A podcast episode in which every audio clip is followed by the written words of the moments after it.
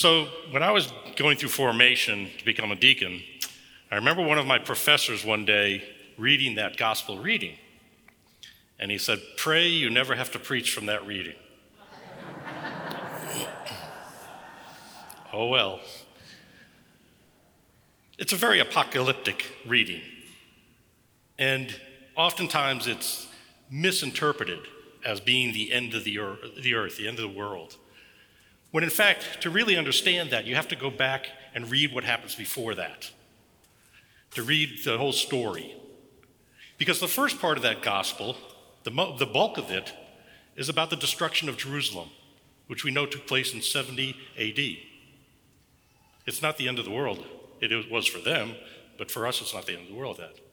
The last part is pertaining to our end of the world, and we'll each have one of those. And he says, Be prepared, be ready.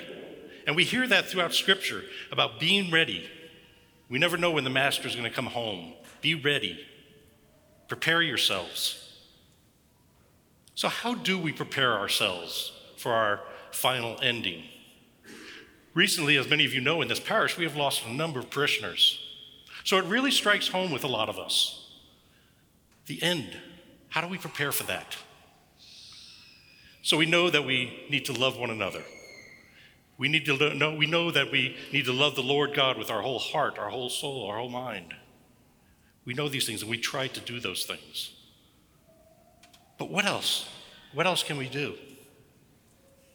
I'd like to propose something. Usually during the month of October, November, the Catholic Church talks about stewardship. And when I say stewardship, oftentimes buzzers go off and people think, oh, I was going to talk about money. No, that's just a small portion of it. Stewardship is a very, very big subject.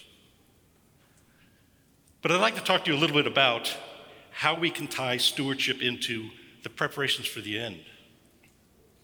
Now, we all know that everything that we have is a gift from God.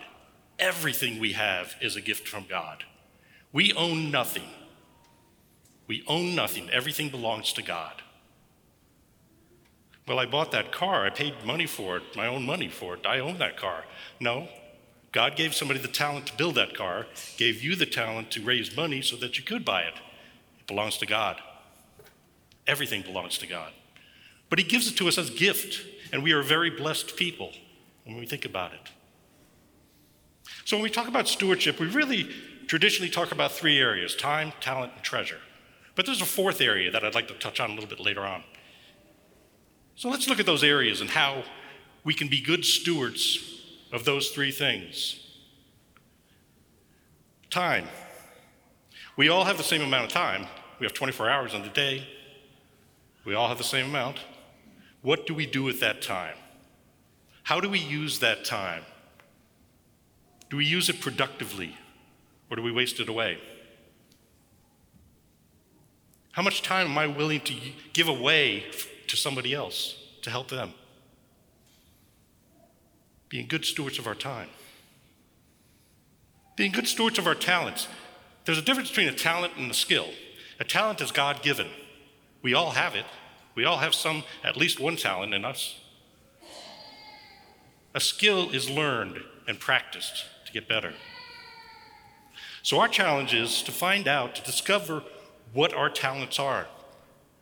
And that's not so easy to do sometimes. It can be difficult to figure out how our talents are. But even above that, once we figure out what our talents are, how do I use my talent to serve somebody else? I'd like to propose to all of you an invitation that A, if you don't know what your talent is, or B, if you know it, but you don't know how to use it, give a call over to the office and set an appointment to meet with me. I'd love to explore it with you. Finally, treasure. As I said, we're all very gifted people. God has blessed us abundantly. We all have a lot of things, a lot of stuff. Some of it we don't even need, but we have it. We're blessed but it's not ours. It doesn't belong to us. Here's a challenging question to think about is think about the most precious thing that you have. Not a, not a family member, not a person or anything like that, but a, a actual thing, a physical object, the most precious thing that you have. How willing would you be to give that away to somebody if it would change another person's life forever? That's a hard question. I struggle with it. Finally, the last T would be trust. If we can trust that God is going to take care of us when we give up our time, and our talent, and our treasure, that He's going to bless us abundantly, He's going to replace with more what we have, have given away. If we can trust that that's going to happen, stewardship is easy.